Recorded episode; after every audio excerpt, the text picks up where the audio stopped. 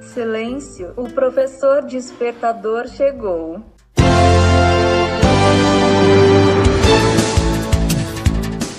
Olá, eu sou o professor Diante Vasconcelos e estou aqui para mais um podcast.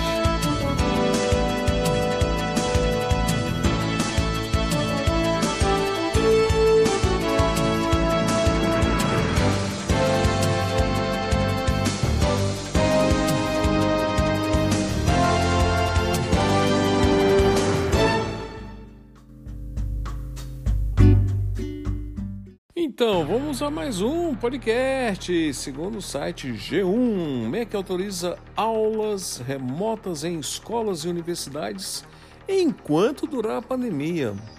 A regra vale para todas as redes de ensino em caráter excepcional, quando as aulas estiverem suspensas pelas autoridades locais ou quando não houver condições sanitárias de reabrir as salas. Por isso, as aulas remotas poderão contar como carga horária. O Ministério da Educação MEC homologou nesta quinta-feira 10 o parecer do Conselho Nacional de Educação CNE que permite aulas remotas enquanto durar a pandemia de coronavírus. A regra vale para todas as redes de ensino em caráter excepcional quando as aulas estiverem suspensas pelas autoridades locais ou quando não houver condições sanitárias. Em entrevista ao G1, publicada na quarta-feira 9, a relatora do parecer do CNE, Maria Helena Guimarães de Castro, já havia dito que atividades remotas poderão integrar o currículo de escolas e universidades brasileiras por prazo indeterminado.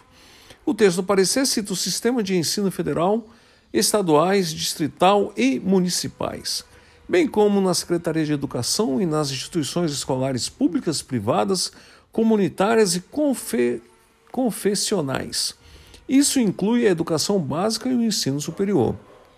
Com a homologação, as redes de ensino passam a ter permissão para contar as aulas remotas como carga horária enquanto durar a pandemia. A regra vigente permitia essa equiparação até 31 de dezembro deste ano, e a tentativa era estendê-la até dezembro de 2021. O parecer homologado retirou a data limite. Ao G1, Maria Helena Guimarães de Castro afirmou que a retirada da data proposta anteriormente, para dezembro de 2021, foi feita a pedido do MEC. Leia né, a íntegra da entrevista aqui. Foi um pedido do MEC por uma razão jurídica. A data de 31 de dezembro de 2021 estava ancorada na medida provisória que estabelecia o estado da calamidade pública. Essa, essa medida provisória determina agora ao fim do ano, explicou Castro. Com a atualização, as recomendações ficam sem data, mais flexíveis. As instituições estarão autorizadas a usar atividades remotas em caráter excepcional, completou a relatora do parecer do CNE. Recentemente, o MEC publicou uma portaria determinando a volta às aulas presenciais em 4 de janeiro nas universidades públicas e privadas. A medida foi criticada Dias depois, o MEC voltou atrás e alterou a data para 1 de março, para que, respeitada a situação epidemi epidemiológica de cada local. Segundo a relatora, a recomendação continuará a mesma, que escolas e universidades se cerquem dos cuidados sanitários e necessários e se esforcem para retomar as aulas presenciais. As atividades remotas poderão ocorrer de forma complementar ou definitiva caso a pandemia exija que as instituições de ensino permaneçam fechadas. Então tá aí. Agora é para valer remotos.